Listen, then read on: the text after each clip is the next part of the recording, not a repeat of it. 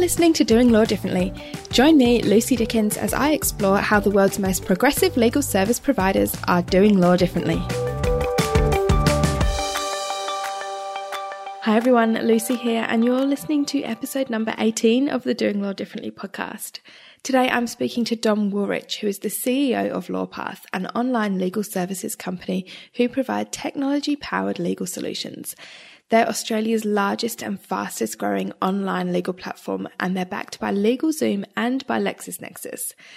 I'm talking to Dom about automated legal services and that fine line between legal advice and legal information in the provision of legal documents. No doubt lots of you have grappled with, or at least have thought about that as you're on your journey to looking at different ways of providing your services. One of the things I love about this interview is how Dom so nicely ties together lots of the different themes that have appeared on this podcast throughout the last 18 episodes.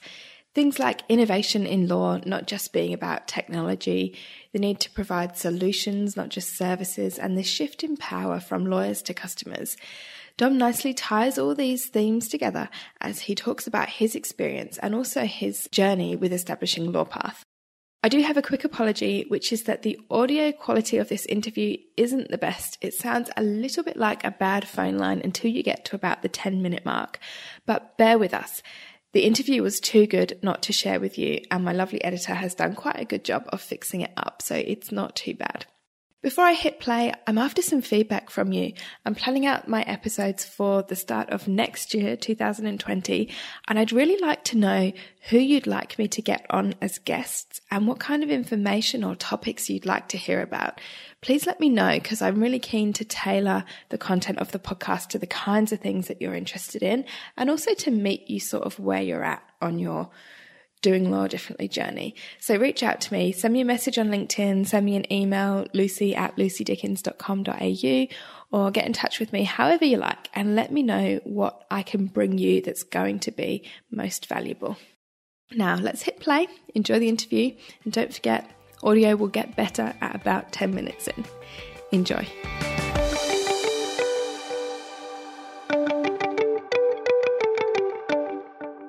Hello, Dom. Welcome. Hi, Lucy. Thanks for having me. Thank you for joining. Now, I want to start with an overview, just a quick, brief background. Can you give us the info about LawPath? Tell us what you do. Sure. So, LawPath is a legal startup based here in Sydney. We started about four and a half years ago, and we are an online platform for small to medium businesses to access legal services. So that might be through DIY type that we're creating, such as legal documents or government registrations, or it might be through our lawyer marketplace. So we have about a thousand lawyers on the marketplace. They work from home, they work from their own firms, and they can access and work with clients through the LawPath platform. So I think the best way to think about LawPath is the accountants, probably 10 years ago, lots of new legal platforms came through the accounting industry, MYOB, Xero, Reckon, Intuit. So we're trying to be the Xero of law. I like it. Nice little comparison there to help kind of set the scene for what you're all about. So great. I want to talk firstly about automated legal services. And obviously, this podcast is all about sharing and learning and looking at practical ways of implementing change and new ways of doing things. So while all the listeners might not be planning to start a business like LawPath, and let's hope they're not because that's your space. but online document provision on a kind of a smaller scale is something that is often considered as people try to build their business and kind of transform into more of a new law type firm. So I'm keen to see what you have to share and what we can learn from your experience yeah, there. Definitely. When we started LawPath, we really thought, what are the areas of law that can be commoditized um, and, and automated. And some of the real low hanging fruit is definitely in simple document automation. You know, LexisNexis have their own document automation systems out there, but we really wanted to target it towards small to medium businesses. And so we took their precedents and we, we built our own document automation system. And the document automation for us is really used as a kind of a loss leader to bring clients in and to actually give them something immediate that, that they can use. You know, clients or customers these days, any website they, they go to, they expect an immediate mm-hmm. result. They don't want to wait two weeks for an employment agreement to be drafted. So the document automation system allows them to enter in some, some basic details and then create the document. And what that really does is then lead on to further work yeah. because the reality is that a template document is not enough. So we use our, our document automation, as I mentioned, as a loss leader to lead into further work for us. Yeah, okay. So that's a really interesting kind of business approach that you're taking there, saying that clearly from the start, we know that we're not going to make money from this, but it's what comes next that is going to be how the business is making its income. I want to start by asking you what kind of things do you consider when you're deciding if a task is something that is simple enough to be automated? Or I guess what's the checklist? How do you decide what kind of work is going to be that loss leader type and what's going to then become the work that brings in the income? We really look at it from two angles. One, what value does the client see? And then two, from the lawyer's point of view, what, what work don't they want to be doing? So I think phase one for LawPath, we really said legal documents, basic legal documents, a lot of them can be automated. They're very repetitive and um, you know, connecting lawyers and clients. That can be automated. At the moment, that's a really horrible process for a, for a small business to go through. Traditionally, if you're looking for a lawyer, you might ask a friend or you might go to your local high street look for the sign that says lawyer. But move so much further past that, and it can all be done online now. And then the last area of automating for us is government registrations, especially taking paper forms and digitalizing them and putting them on the platform. And where you really start to see the power kind of kick in is when you start combining them together. So maybe standalone, a basic non-disclosure automated agreement, there's not too much value there. Start building that into registrations, building that into hiring lawyer. It starts kind of amplifying it. So to give you a really good example of that, we have a registration um, software, that, an API with the government that allows us to set up companies very, very quickly. But then once we set the company up with the government, we have all this data on the business and therefore it can auto populate multiple documents for them. But it can go a step further. So say, for example, holders in that company that we set up, we can auto generate a shareholders agreement for that company and then ask the client some automated questions. And if it hits certain triggers, we can recommend a lawyer to start reviewing that agreement immediately for them.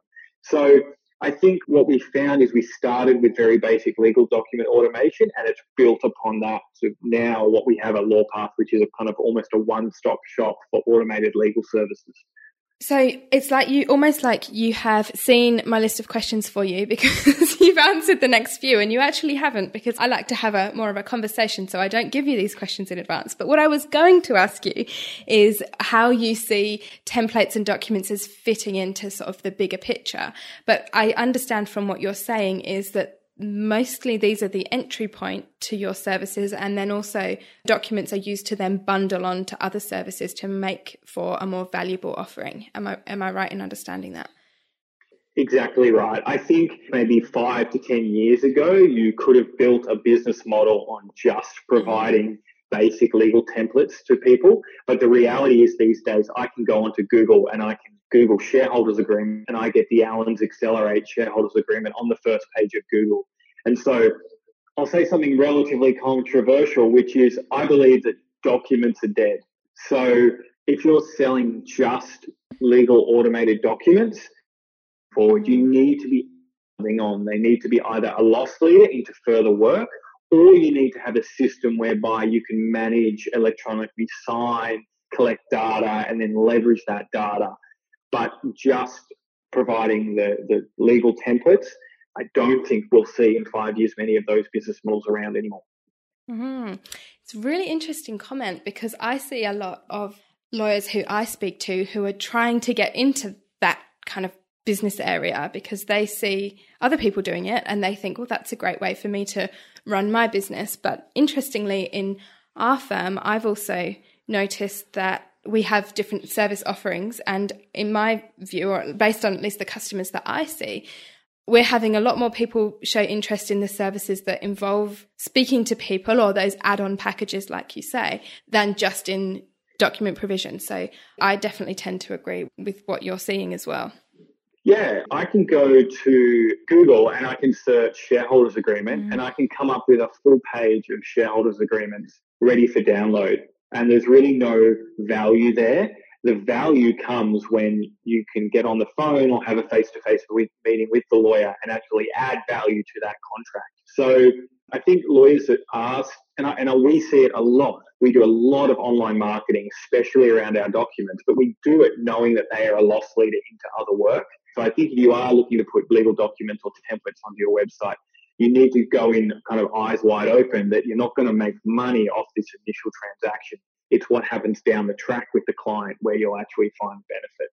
It's a really interesting business model. So I'd like to understand a bit more about what you do once you've got a customer. So you, they've bought something off you that you know is going to be a loss leader, and, and so that's the way you're looking at it. What kind of things are you then doing to convert those customers into people who are actually going to make you a profit? I mean, you mentioned one using their data to pre populate and provide more valuable services down the track. What other kinds of things are you doing? Yeah, sure. I think one of the, the points of difference or the unique offerings that LawPath has over a lot of other law, even though we're not, not a law firm, our competitors are law firms, is that we have a platform where users can come and live. And when I say live, traditionally, if a client reaches out to a law firm, that law firm wants to try and monetize that client almost straight away, where there are a couple of weeks to be negotiated, but they want to go straight away. Because really the law firm doesn't have too much on the back end, such as a CRM or automated nurture programs, to keep touching base with that client. Whereas, um, you know, what we really try and do here at LawPath is we bring as many clients in for free. We do 2 million visits a, a year to our website. So there's a lot of traffic coming through. But then once they come through, they create an account, they live on our platform. We touch base with them through automated nurture programs. It doesn't cost us anything to do that. So we don't actually mind when they're monetized. They might be monetized in the first couple of weeks, or they actually need to buy something for three or four months. So I think what is really, really important is setting up some kind of system where you can put the client into a CRM or, or some kind of nurture program whereby you're touching base with them, but it's not actually costing you much money to do that. So we call it a nurture program, and we have automated nurture programs that go out to all of our clients when they sign up with us. So to give you an mm-hmm. example, if somebody comes through and shows interest in a trademark with LawPath, we then have an eight step nurture program that takes them through. This is an email nurture program that takes them through a little bit of education about what trademarks are and how they work. Yeah. Then a little bit more around how much they're going to cost. And then the final few emails are usually coupled with some actual sales calls that then push people into buying.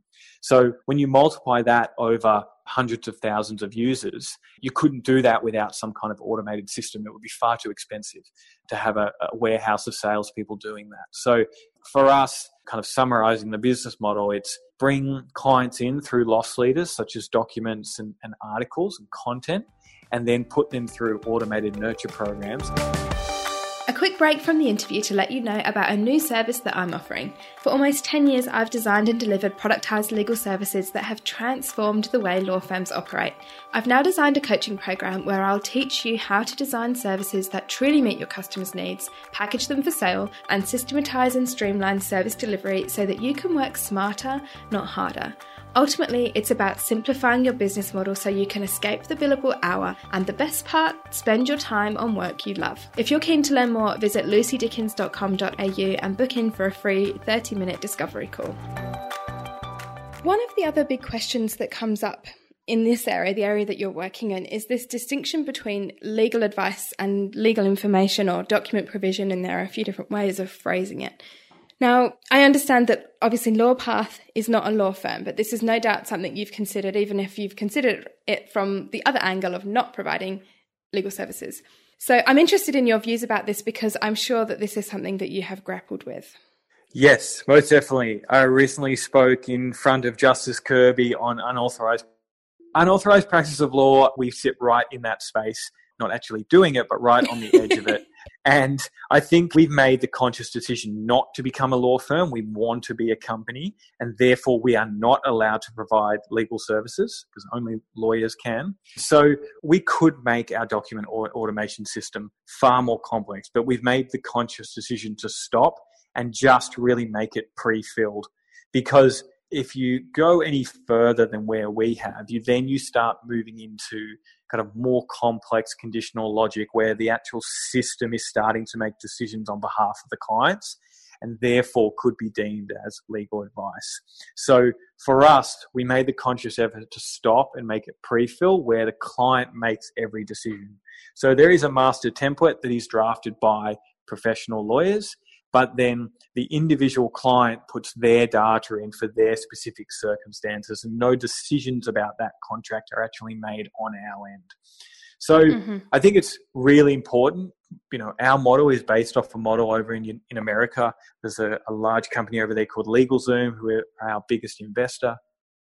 Been to court in almost every state in America for, for un, unauthorized practice of law.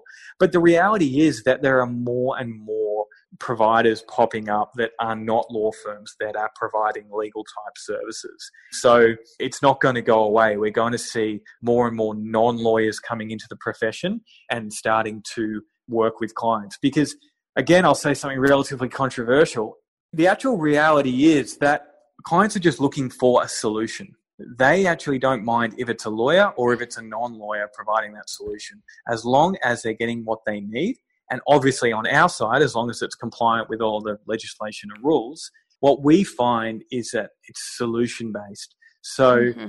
I foresee moving forward that a lot of legal work is going to be completed by non lawyers. And this is this concept that keeps popping up, which is called the unbundling of legal services.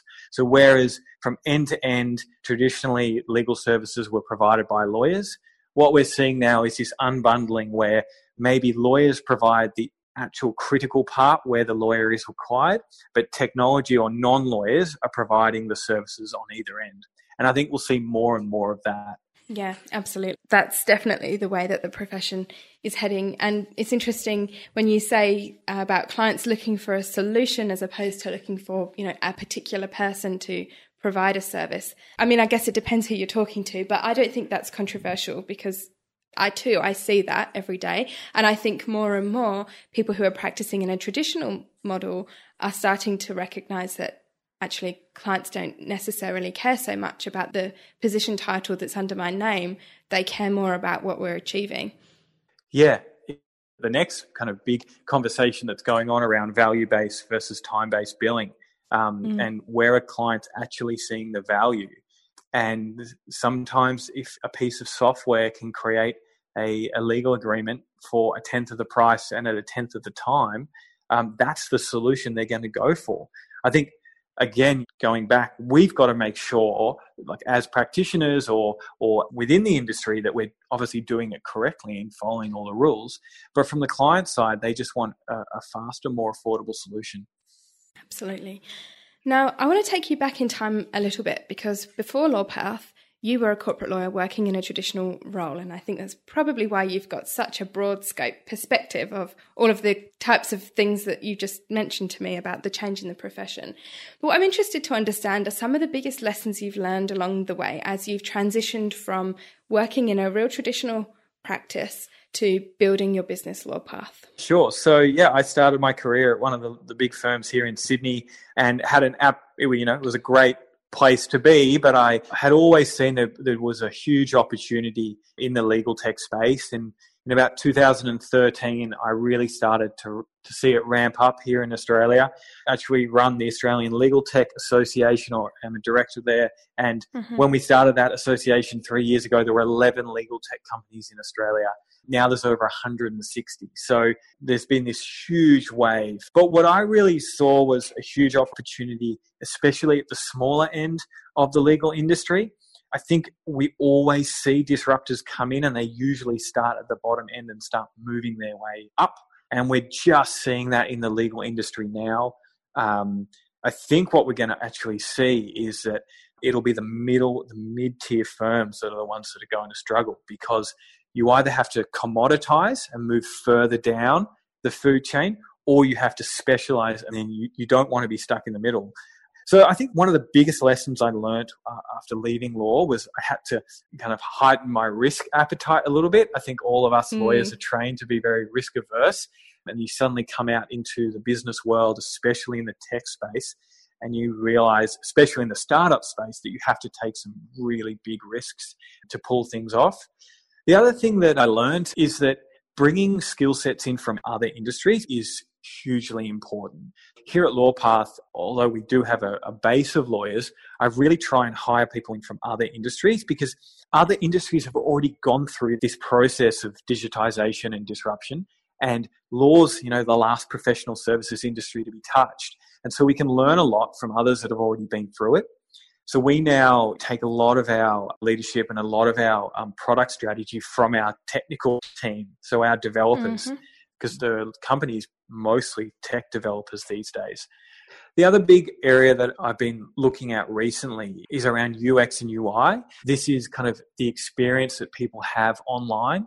Yes. And I think for us lawyers, we're in a tough spot because you know it's always been this is how law is done mm. and you're the client and we've been doing it for a long time but yeah. clients now hold especially online all this power and they expect things to be a certain way you know, as I said before, they kind of expect fixed pricing, they expect immediate results. So now when they log on to a legal website, they expect it to act just like their banking app or just like their accounting software. And so we really have to start thinking very differently about how we're actually providing the services. Yeah, I absolutely agree with that. It's interesting because we see law and we kind of picture it in a bubble, but to our clients, law is not in a bubble. Like you say, they're used to dealing with these other service providers who are entirely focused on them and who are providing their services in a way that suits them. And then you come into the legal profession that is still often focused on, like you say, I'm the lawyer and this is how I do business, so you can do business that way.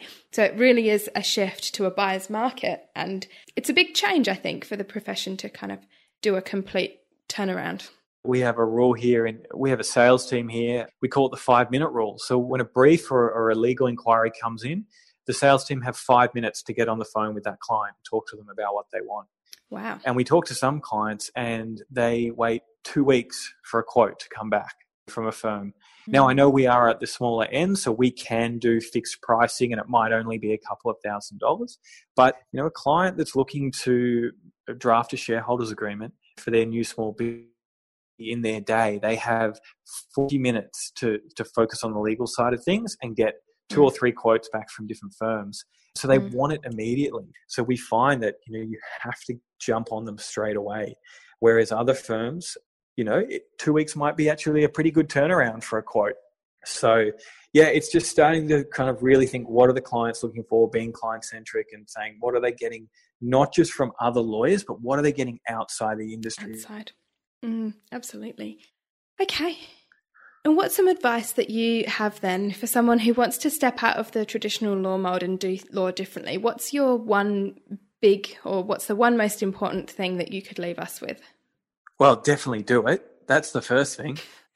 I think um, looking back, I was very, very scared to step outside of the traditional model. I was sitting there. I knew if I sit in my chair, I spoke to my friends about leaving the big firm, and they said, "You know, what are you doing? It, it, it's a guaranteed good career." And it would have been. It would have been fantastic. Mm. But jumping out and actually following my passion really allowed me to accelerate my career because that's actually one of the things that that it did. You know, I think with law especially at the larger firms, you have to go through this process where you are a lawyer, and an associate, and a senior associate.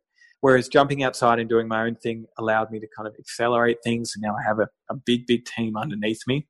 So I think my advice is one, do it. Two, reach out to legal technology companies that you're interested in because they all love hearing from people. And then thirdly, if you are open to it, come and do, and this is probably for maybe more junior lawyers, maybe not ones that are already, you know, halfway through their career, but do internships or have coffees with the people in the businesses and actually learn about what they're really doing day to day. I think that's really important. Mm. Yeah, I like that last piece of advice because the day to day practice or the day to day business often looks quite different to the glimpse that you get if you're, you know, you do an internship or you go and do whatever type of work experience you might be doing there. You know, legal technologies can look nice and shiny and, and things like that, but at the end of the day, it's also really hard work. I mean, we're convincing people to do a legal process differently and then trying mm. to sell them the legal process. And so a lot of what we do is just educating people that there is a different way of doing things and then actually taking them through a process of getting it done. Mm. Which is hard, isn't it? Because there's actually two hurdles to jump there. You first got to convince them that this is something new that they should try, and then convince them, like you say, to use you or whatever else it is that you want to sell. Yeah, exactly. Thank you. I really appreciate you being so honest, especially about your own business model and telling us how you see it in terms of documents are not everything and we're looking for solutions and all those kinds of things. It's really nice to hear that real honesty. So thank you. It's been good to talk. Hopefully, I haven't given too many of the secrets away, giving away documents for free, but we'll, we'll see. thank you, Dom. So that's all from Doing Law Differently today. Thanks for listening.